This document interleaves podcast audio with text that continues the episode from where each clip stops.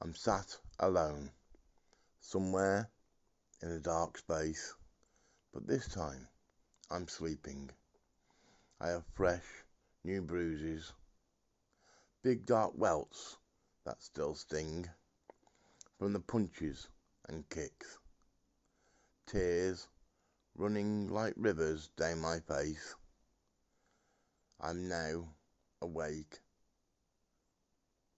but still weeping. My pillow is damp, but only in places. My lips feel wet and taste slightly salty.